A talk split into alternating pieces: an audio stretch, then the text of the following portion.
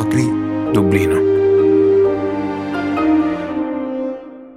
Ciao ragazzi, benvenuti nella nuova puntata di Locri Dublino. Quest'oggi con noi c'è eh, Chiara Filinceri che ci chiama da... Ciao, da Siracusa. da Siracusa. Ciao Chiara. Allora, eh, io sono sempre un po' sintetica nel presentarmi.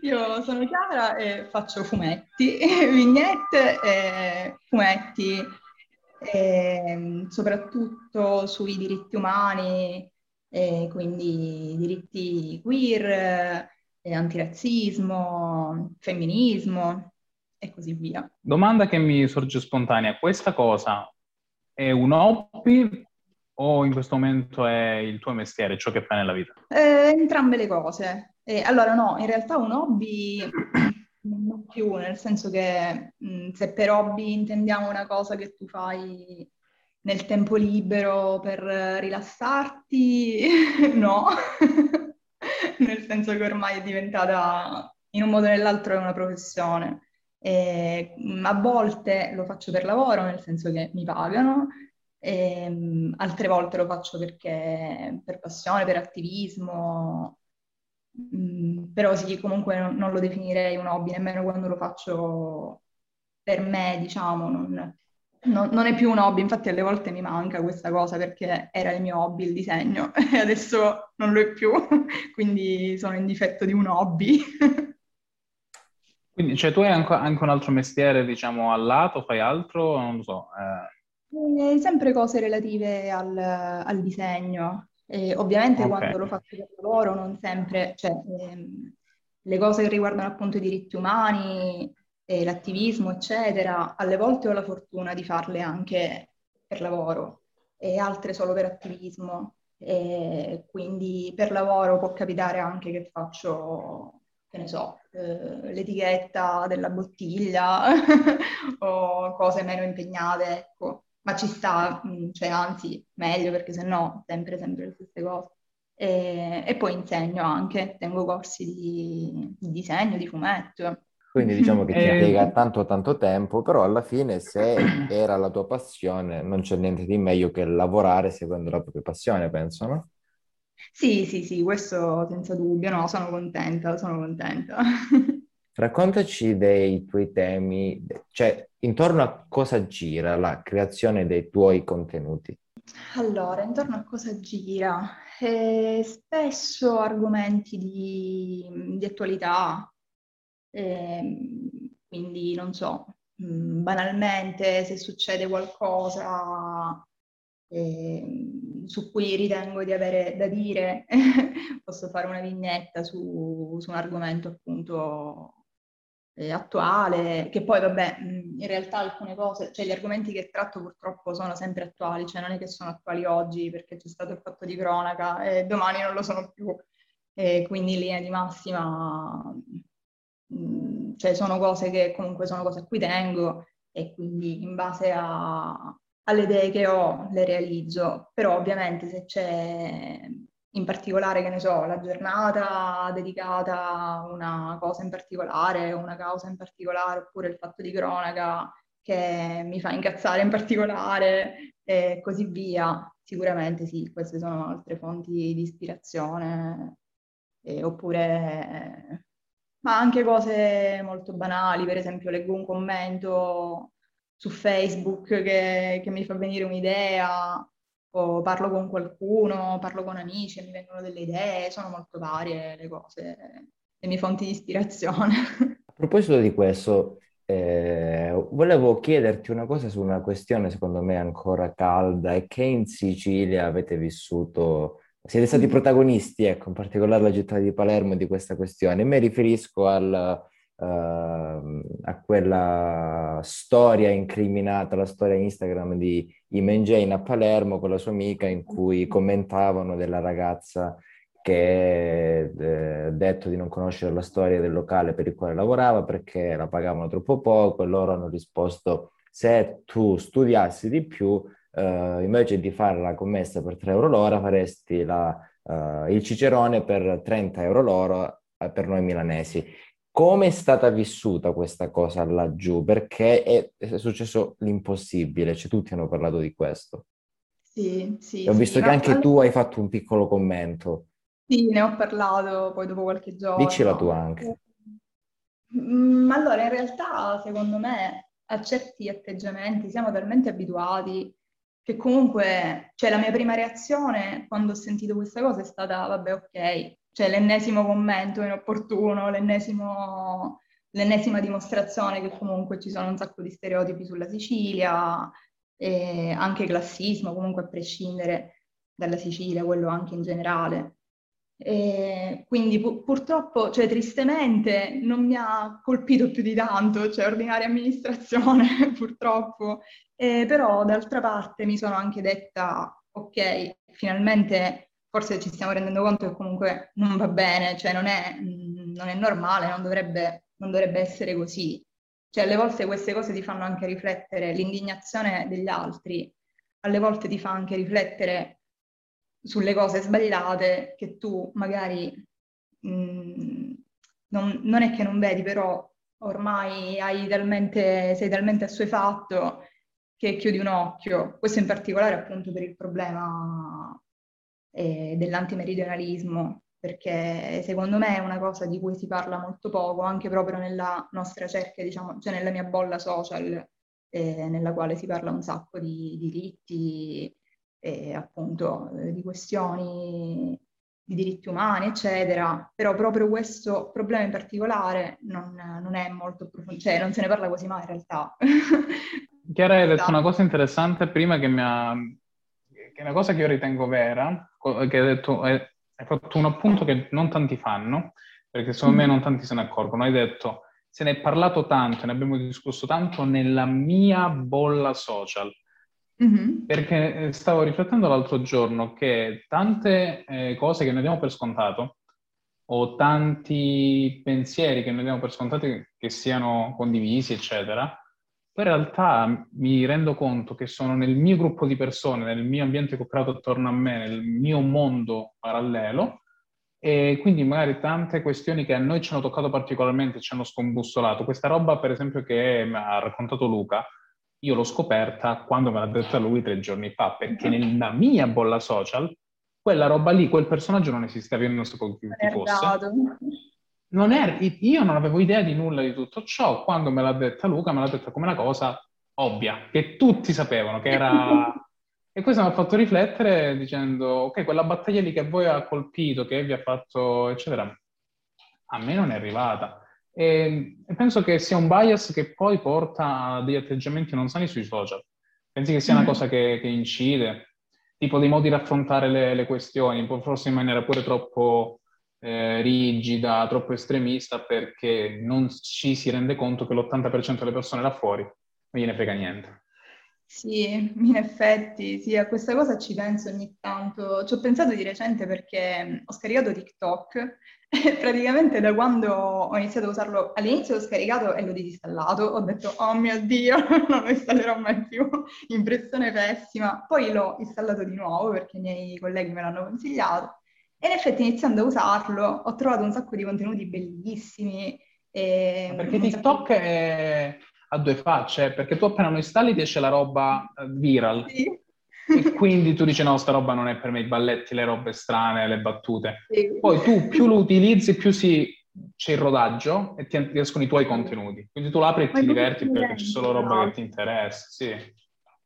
E si crea E proprio una dicendo? veramente di una precisione estrema. E quindi io vedo un sacco di, di attivisti, eh, un sacco di persone, di attivisti che fanno antirazzismo, e un sacco di giovani, giovanissimi che parlano di diritti umani, queer. Cioè veramente è un mondo perfetto.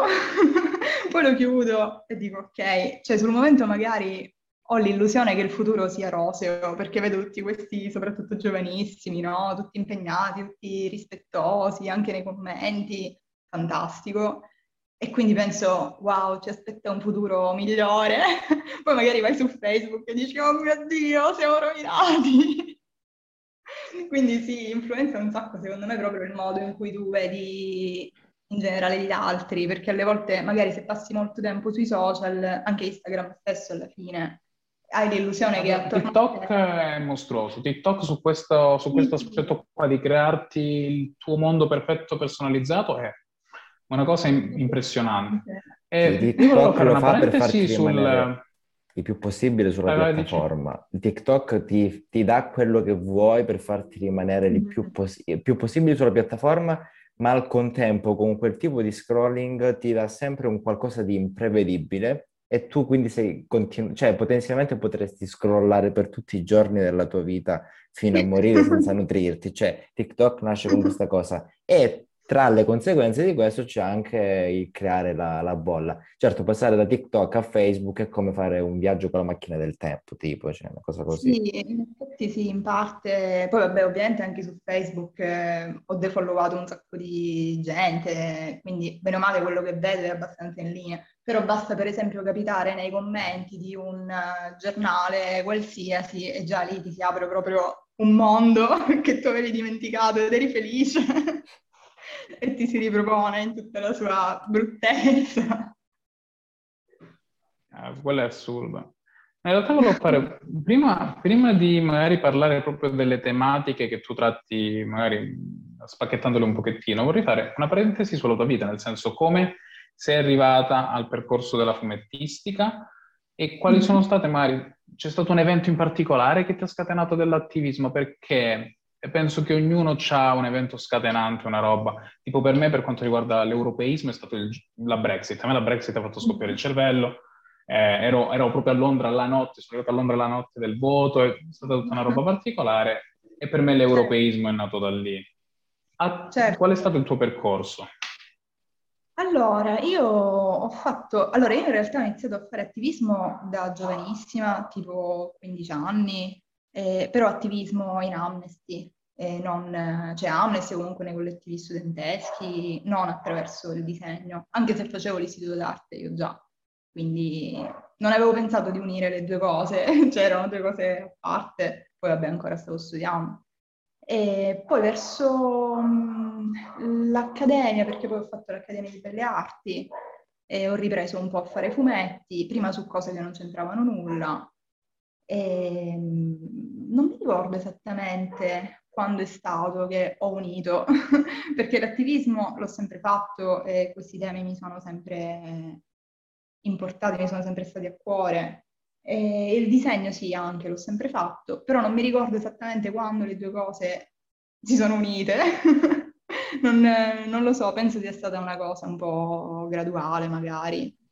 Invece per l'attivismo, in sé per sé, da quando ero piccola, c'è stata, o è stata una roba, nella mia famiglia se ne parla, nella mia famiglia c'è quella mentalità e quindi l'hai seguita.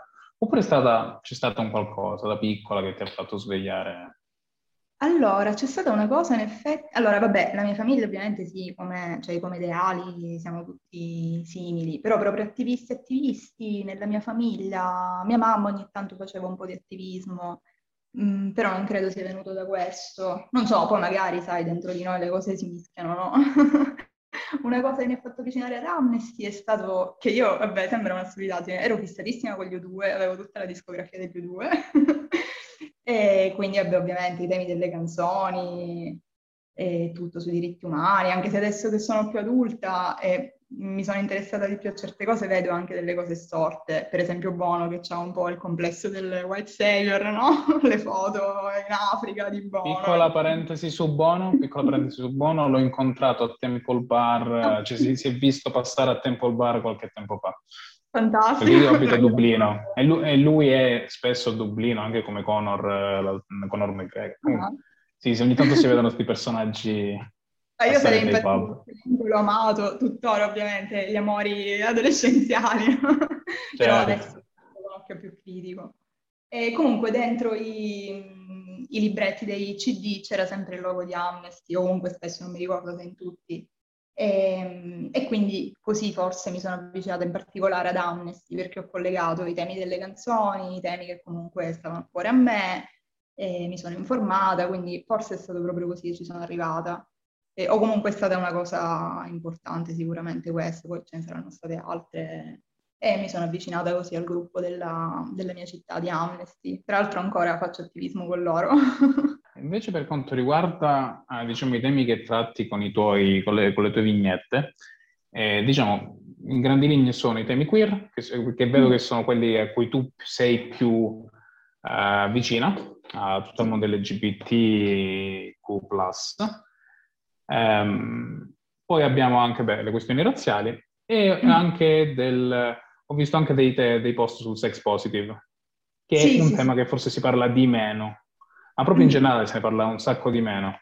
Eh, si parla tanto della libertà eh, nelle varie scelte sessuali, però si parla proprio di sexting, sex positive eh, e nella, nelle varie inclinazioni, declinazioni del, della vita privata.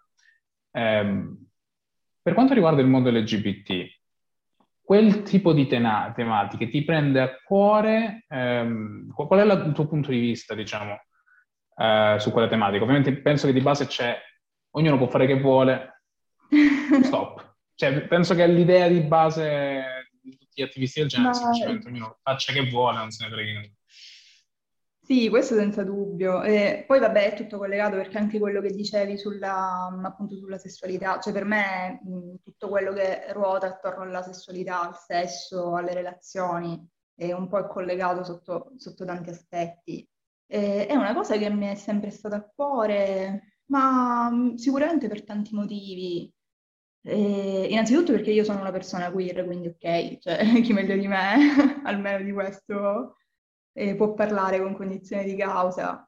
E poi anche in quanto donna, secondo me, perché mh, mm, comunque mi è capitato anche nel sesso, nelle relazioni, di avere a che fare con dinamiche sbagliate, quindi cose che ti fanno riflettere su cosa, cosa va bene, cosa non va bene.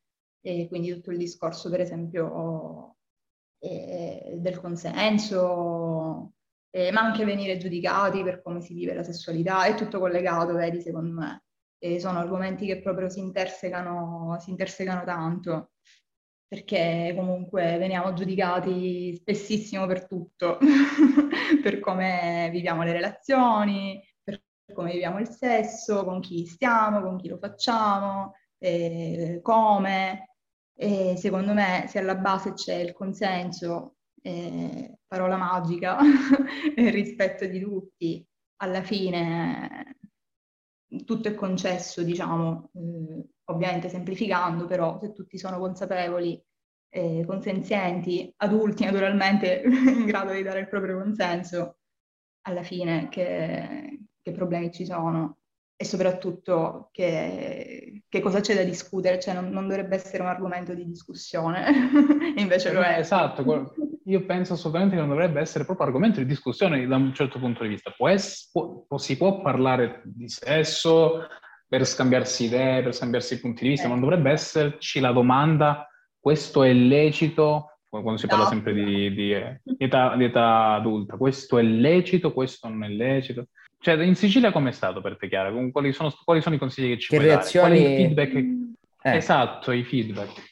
Allora, secondo me, eh, allora, secondo me dipende molto dalla città anche, ehm, perché per esempio io ho vissuto sia a Siracusa che a Catania e, e già ho visto una certa differenza. E c'è anche da dire che secondo me dipende anche dall'ambiente, dalla tua bolla nella vita reale, perché per esempio eh, io ho fatto l'istituto d'arte a Siracusa, e poi ho fatto l'accademia, ho frequentato sempre colleghi che alla fine non so se casualmente o ci siamo fiutati, comunque per la maggior parte erano persone queer o comunque persone sicuramente non omofobe, eh, però penso di aver vissuto in un ambiente, in una piccola bolla, sì, anch'io perché già all'istituto d'arte, eh, adesso parlando per esempio con, uh, anche con ragazzi che vanno a scuola adesso, io mi rendo conto che nella mia scuola eravamo troppo avanti, sto parlando di un sacco di anni fa, perché io ho 30 anni e quando andavo al liceo comunque già mh, certe cose erano proprio sdoganatissime, si parlava tranquillamente di sessualità, di orientamenti sessuali, cioè mh, sembra quasi un salto nel tempo alle volte quando parlo con altre persone, perché mi descrivono un'attualità che alle volte sembra più indietro di quella che ho vissuto io anni fa. Quindi secondo me in gran parte deriva molto dalla, da dove ti trovi. Sicuramente all'istituto d'arte eravamo tutti, tutti strani, tra virgolette, c'era un ambiente diverso rispetto ad altre scuole. Voi siete i, i, noi picchettoni, come si dice? Gli hippie, cioè siete gli hippie del, delle scuole. E l'istituto d'arte è assolutamente, è proprio il più, è vero, è vero. E, e, poi vabbè, appunto, anche in accademia, cioè ho vissuto sempre in ambienti molto aperti, quindi in effetti non saprei dire in generale, cioè non saprei dare una, una visione generale, però ho visto che per esempio già tra piccola città e grande città sicuramente ci sono delle differenze, eh, perché Siracusa per esempio è molto più piccola di Catania e Catania è considerata abbastanza gay friendly come città, anzi credo piuttosto gay friendly eh, ci sono proprio delle, dei locali gay friendly, delle strade intere, eh, tutte dedicate, insomma, mh, mm, non a mo' di ghetto, perché detto così sembra una cosa brutta, invece no, cioè, mh, mm, secondo me, per la mia esperienza era una cosa bella. E ora queste cose, insomma, con la pandemia non le vivo più da un sacco di tempo, quindi non saprei, dovrei adesso, do- dopo la pandemia, ritornare negli stessi posti. E, sì, forse la differenza sta proprio tra paesini e città comunque. Sì, su, sì, sì, su molte cose, non solo su questo tema. Ho notato che su tanti temi le grandi differenze del nostro paese stanno tra provincia e città. Sì, sì, sì, sì, concordo. Ma già lo vedi sicuramente. Anche, anche dalle persone. Cioè, Siracusa comunque non è un, un paesino, è una città che dovrebbe essere abbastanza me- medio-grande, però certe cose sono veramente molto diverse. Cioè, anche alle volte come ti guardano le persone è un po' diverso, me ne accorgo. Penso che sia, sia io che Luca abbiamo vissuto un salto quantico, nel senso che entrambi ci siamo spostati in due metropoli. Eh. Noi veniamo, io da un, pa- da un paesino che se, se, contiamo anche gli abitanti non umani, cioè gatti, cani, eccetera, riusciremo ad arrivare intorno agli 800, 800 abitanti, penso, 800, 900 forse, eh, compresi non residenti. Invece Luca non è che non sta in una metropoli, farà un ha fatto 12.000 abitanti lo? Anche fa? più, boh, qualcosina in Pure 15.000 forse. Forse in più, non vorrei 15.000, occhio croce. Milano, lui si è trasferito a Milano, Luca, e io mi sono trasferito a Dublino, quindi abbiamo fatto... E le, le differenze ci sono, Luca, cioè c'è un mondo a livello di apertura mentale, di modo di vivere eh, questi temi, eh, sia quelli queer, sia quelli razziali, eh, o quelli del sex positive, eh, non lo so, eh, quello, quello devi andare nel dettaglio. E tra, Ci sono due sensibilità diverse, direi. Ci sono proprio due sensibilità diverse.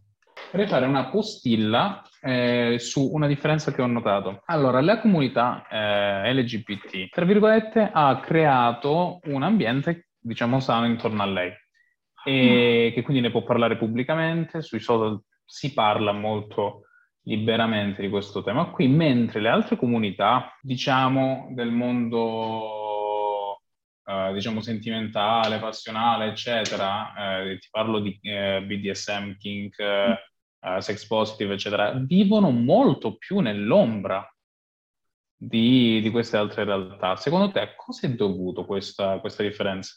tra questi due mondi, uno vive nel sottobosco e l'altro è riuscito a creare, diciamo, una, non un'accettazione, sì, diciamo un'accettazione che Sono due mondi è possibile diversi. parlarne. Sono due mondi diversi. Sì, però, perché però si parla comunque, hai... cioè, abbiamo gente... accettato la poliamorosità da un lato, tra virgolette, nel, si può parlare di poliamorosità, di avere relazioni con più persone, e, però dall'altro lato parlare di tutto il resto è, è ancora un tabù enorme, secondo me più di quanto Ma perché non essere. sono cose di cui parli quotidianamente? Allora, parlare di LGBTQ+, cosa significa? Uh, e c'è una causa uh, per, per, far sì che le persone non vengano dis- discriminate uh, in base al proprio orientamento sessuale, cioè è, è un movimento con questo fine. Tutto il resto delle altre cose, secondo me, sono molto più esperienze che la gente fa a letto e che rimangono nella sfera privata, voglio dire. Io per, me anche se, anche, per me anche se uno fa sesso con, con una persona dello stesso, dello stesso genere, eccetera, sì, ma sono due cose diverse, privata, non so se capiamo. Ci sono delle, sì, però ci sono delle sfumature che distinguono queste cose. secondo me. Vabbè. Chiaro? No, certo, questa cosa non ci avevo pensato perché magari quello che dici tu è che comunque non ci sono di mezzo i diritti civili, e quindi magari per Sì, esatto, non c'è la battaglia. Sì.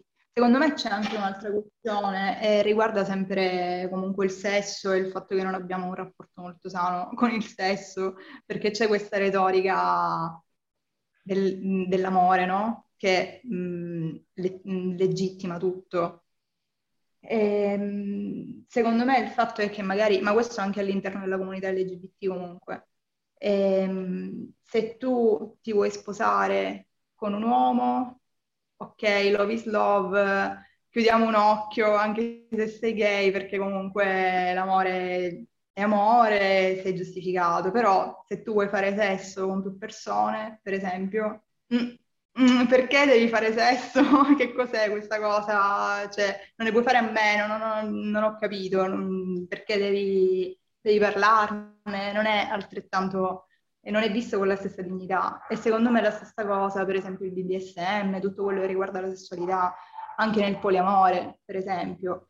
Ok, sì, love is love, però è una persona sola per volta, perché se no vuoi troppo. Eh, La monogamia è più, sì, è più mainstream, cioè più, più accettata tradizionalmente, sì. Questo sicuramente. sempre una scala, secondo me, cioè anche all'interno della stessa comunità. Infatti, spesso comunità LGBT e per esempio BDSM, eccetera, comunque si alleano. Però anche tra di noi c'è sempre una scala, quindi magari ci sarà eh, il tizio gay che ti dice che tu non puoi essere poliamoroso perché appunto è immorale, per esempio, e lui è migliore perché invece lui è sposato. Cioè, anche Dici tra di quanto noi meno è monogamo. eh. Che Oppure- simpatica, che simpatica come cosa, cioè è un fenomeno da osservare, da studiare. Un po' una guerra dei simpatico. poveri, nel senso, invece di, di combattere assieme per certe cose, dice no, io sono meglio di te, anche, boh, non lo so, la vedo come una guerra dei poveri. Eh, Questa cosa gran- l'avevo notata e mi ha lasciato un pochino sconvolto, anche cioè, su, su tanti attivismi. Eh, i, i vegetariani contro i vegani, esiste, questa Eh, cosa esiste, queste cose è qui, queste pazzesca. So, io sono vegetariana. E, e sta roba, tu sei vegetariana, giusto? Sì. Eh, sta roba è... Da chi la guarda da fuori, io ho provato ad essere vegetariano tanto tempo fa, l'ultima puntata è stata appunto su, su questi temi, eccetera. Ah, E-. E noi, eh, diciamo, da fuori vedere la scena de- di questo scontro, veramente come l'ha detto Luca, una, una guerra tra poveri quasi, eh, anche, anche tra il mondo LGBT ci sono frizioni tra di loro, ragazzi. E per noi da, da fuori è un blocco unico, che tutti in pace, amore, tutti insieme. In realtà non è così. In realtà è molto più complessa di quella che sembra sempre.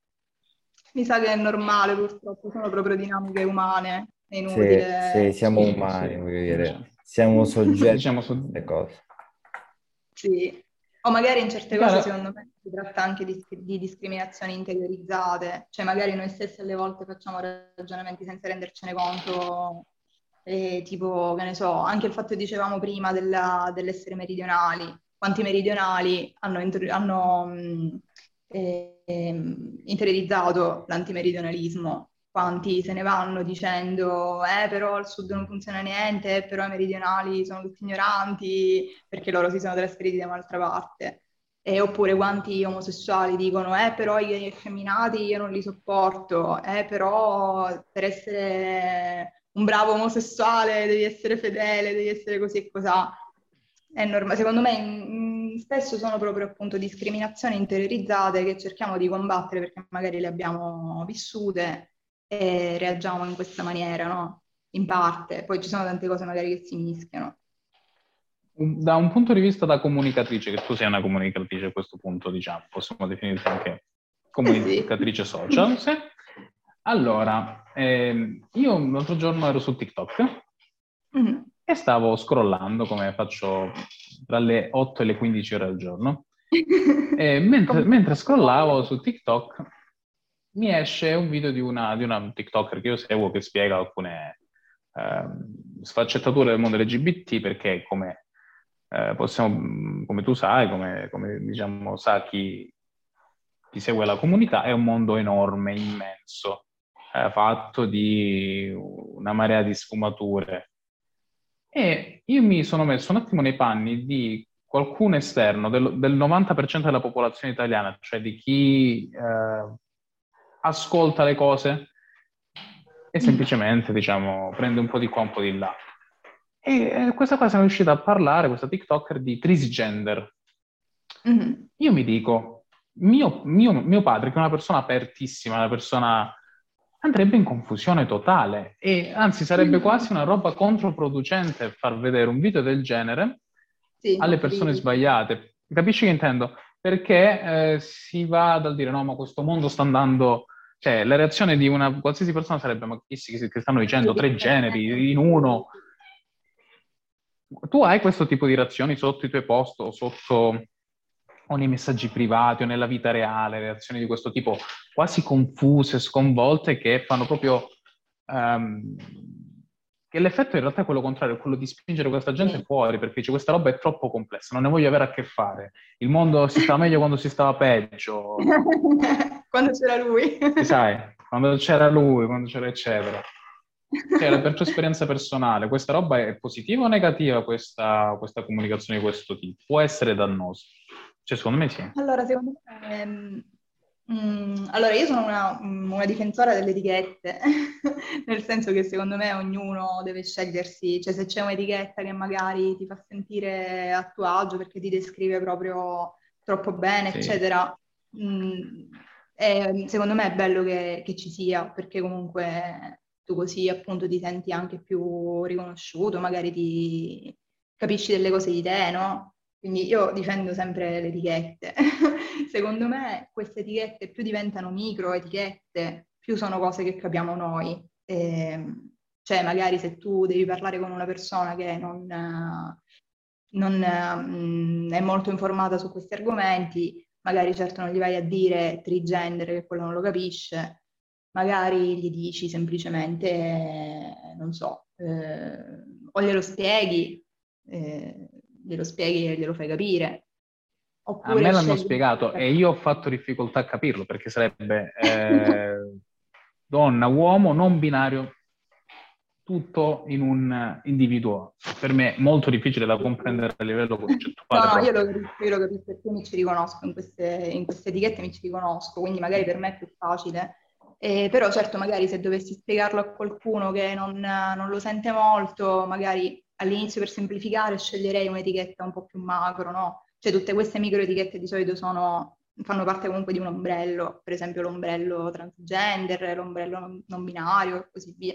Quindi secondo me se vuoi raggiungere un pubblico un po' più ampio, magari per semplicità puoi sceglierne una un po' più, un'etichetta un po' più comprensibile e poi eventualmente successivamente spiegare più nel dettaglio. E, non so, eh, è un'idea. Secondo me è anche vero che comunque appunto tu ti sei informato, hai cercato di capirlo, cioè sta anche a noi quando incontriamo qualcosa che non conosciamo, farci una ricerca, alla fine ormai c'è internet, bene o male, queste cose si trovano abbastanza facilmente. Certo, magari sì, magari non lo so, mio nonno non, lo, non se lo andrebbe a cercare, magari a mio nonno lo spiegherei in una maniera più, più semplice, senza dubbio. Ma reazioni reali ne hai avute? Cioè sui social qualcuno che ti, che ti scrive sconvolto, qualche 45enne, 50enne che è capitato per sbaglio sulla tua pagina e ha lasciato un commento? Mai? Raramente, infatti non, non, me li ricordo in realtà. Sì, mi è capitato, però non, ma non per forza persone più grandi, eh, anche ragazzi, anche ragazzini. Eh, mi sono capitati omofobi, eh, misogini, a voglia. ci sono, ci sono. purtroppo, eh, però raramente sì, non, non, mi ricordo nel dettaglio. Spesso ne parlo anche appunto con i miei amici. Eh, sì, c'è chi pensa che tutte queste etichette, per esempio, siano troppe, troppe etichette e non si capisce più niente. Punti di vista. Sicuramente, secondo me, aiutano molto, perché fino a, a pochi anni fa comunque tutte queste etichette non c'erano e magari un ragazzino aveva più difficoltà a capire delle cose di sé o a capire che c'erano altre persone, no? Uguali. Hai detto una frase, hai detto una frase che io la sento, la sento spessissimo, però nella chiave negativa. Ma, Ah. tanti- ma tanto tempo fa tutte queste cose non c'erano, queste etichette Non non c'erano? c'erano. Si Che però nell'accezione, nell'accezione negativa è di- per dire che tutta questa gente se n'è uscita mo, si è creata ora. Tu chi- Sì. cosa rispondi alle persone che dicono essere eh, queer oggi è una moda? E che non è vero che c'erano anche prima queste persone, solo che non lo sapevano perché non avevano gli strumenti per capirlo. E C'è oppure... una nuova coscienza Ah, e c'è una nuova sensibilità. sì. Ma, Che ma pensate che non, non- non esistono casi di, di- di persone, magari individui singoli, molto una percentuale bassissima di persone che, eh, che- ma in realtà c'è anche un po' di coolness oggi sull'essere chi- queer, no? È anche una roba cool da, da un certo sì. punto di vista, perché fai parte di una comunità, ti senti apprezzato, un po' come, eh, vedo un po' come qualche anno fa si, tutti vogliono entrare in delle categorie per sentirsi parte di un gruppo, no? Chi, chi vuole fare eh, il rapper, chi si vuole mettere a fare il cantante, andare a teatro perché è un gruppo intorno a te e senti parte di una comunità. Non pensi che entrando in gioco anche questo fattore del questa comunità mi capisce, eh, possa- possono esistere dei casi del non lo fai per moda, ma ehm, ti, ti- ti- ti puoi un pochino spingere, perché sappiamo che la mente umana è molto fragile, a vivere uno stile di vita che non è tuo poi alla fine. Cioè, secondo me esistono dei, magari dei bisessuali che si considerano gay o, o degli etero che si considerano bisessuali. Non lo so, non lo so, penso che possa essere un fattore, non lo sto dicendo in chiave uomo di 50 anni su Facebook, proprio una roba più, più- più pensata, più, più ragionata, dico proprio come, come No, fattore so. sociale, potrebbe esistere. Allora, secondo me, proprio per esempio nel caso della bisessualità, in gran parte proprio in quel caso sarebbe, potrebbe essere anche bifobia in certi casi. Eh, per esempio, una persona bisessuale che si dice etero o si dice gay potrebbe essere che abbia della bifobia, che è una cosa molto comune, e quindi non vuole dire di essere bisessuale, ma preferisce invece scegliere un orientamento monosessuale che è più accettabile, sempre in quella scala di gerarchia, no? delle cose più accettabili. Monosessuale è più accettabile. Quindi nel caso specifico, secondo me sono tante cose che potrebbero entrare in gioco. Il fatto di far parte di una comunità, per esempio nell'adolescenza, sì, abbiamo questo bisogno di far parte di comunità, però in genere ce le scegliamo perché comunque ci rappresentano in qualche modo. Cioè, non so, io da ragazzina non mi sarei mai unita a un gruppo di, di teatro perché non mi piace recitare, non so recitare, quindi proprio sarebbe stata l'ultima cosa che avrei pensato. Penso che se scegli una comunità comunque evidentemente ti risuona in qualche modo. Poi secondo me è anche bello che i ragazzini possano comunque esplorare un po' di più, sperimentare un po' di più, conoscersi di più senza avere Ah, su ansia. quello sì. Poi magari scoprono di essere. Alla fine che ci fa? Cioè, Scusa Luca, tu non hai fatto mai... Ah sì, hai fatto l'esperienza. Ma Luca, tu non sei mai andato tipo a basket, giusto per andare a basket perché gli amici andavano a basket o cose del genere? Non sto, non sto Ho paragonando. sto fatto paragonando, con però il per- calcio, concettualmente. L'ho fatto con il calcio e ho Eh. fatto una sola lezione di calcio. Proprio Calcio. una, quando dico una, è sono andato, ho preso una pallonata in faccia, ho detto è stato bello. No, Basta. basket l'ho fatto tanto tempo perché mi piaceva, ero piccolissimo però. Eh, mi è capitato col calcio, ma diciamo che sono tornato subito, ma proprio subito, subito sui miei passi. Questa era l'ultima puntata della terza stagione di Locri Dublino con i nostri ospiti, iniziata esattamente un anno fa. Siamo in anno. chiusura della prima stagione e ci ridiamo appuntamento a settembre-ottobre, ora vediamo. Ringraziamo tantissimo Chiara Filinceri per essere stata nostra ospite all'Ogri Dublino e per aver chiacchierato con noi. Vuoi fare un saluto, Chiara? E poi ti diciamo come facciamo di, di solito noi il saluto speciale, però fai magari un saluto se vuoi dire qualcosa, come in chiusura. Eh, niente, grazie, grazie a chi ci ha ascoltato, grazie a voi, mi sono divertita, è stato un piacere conoscervi. Piacere nostro. Eh, Il piacere nostro saluto solito è un saluto da Locri. Simone invece Faccio un saluto da Placanica per Dublino e tu invece allora dovresti io- farlo, penso che sì. Tu lo fai da Siracusa. da Siracusa. alla prossima, a presto, ciao! Ciao! Ciao ciao!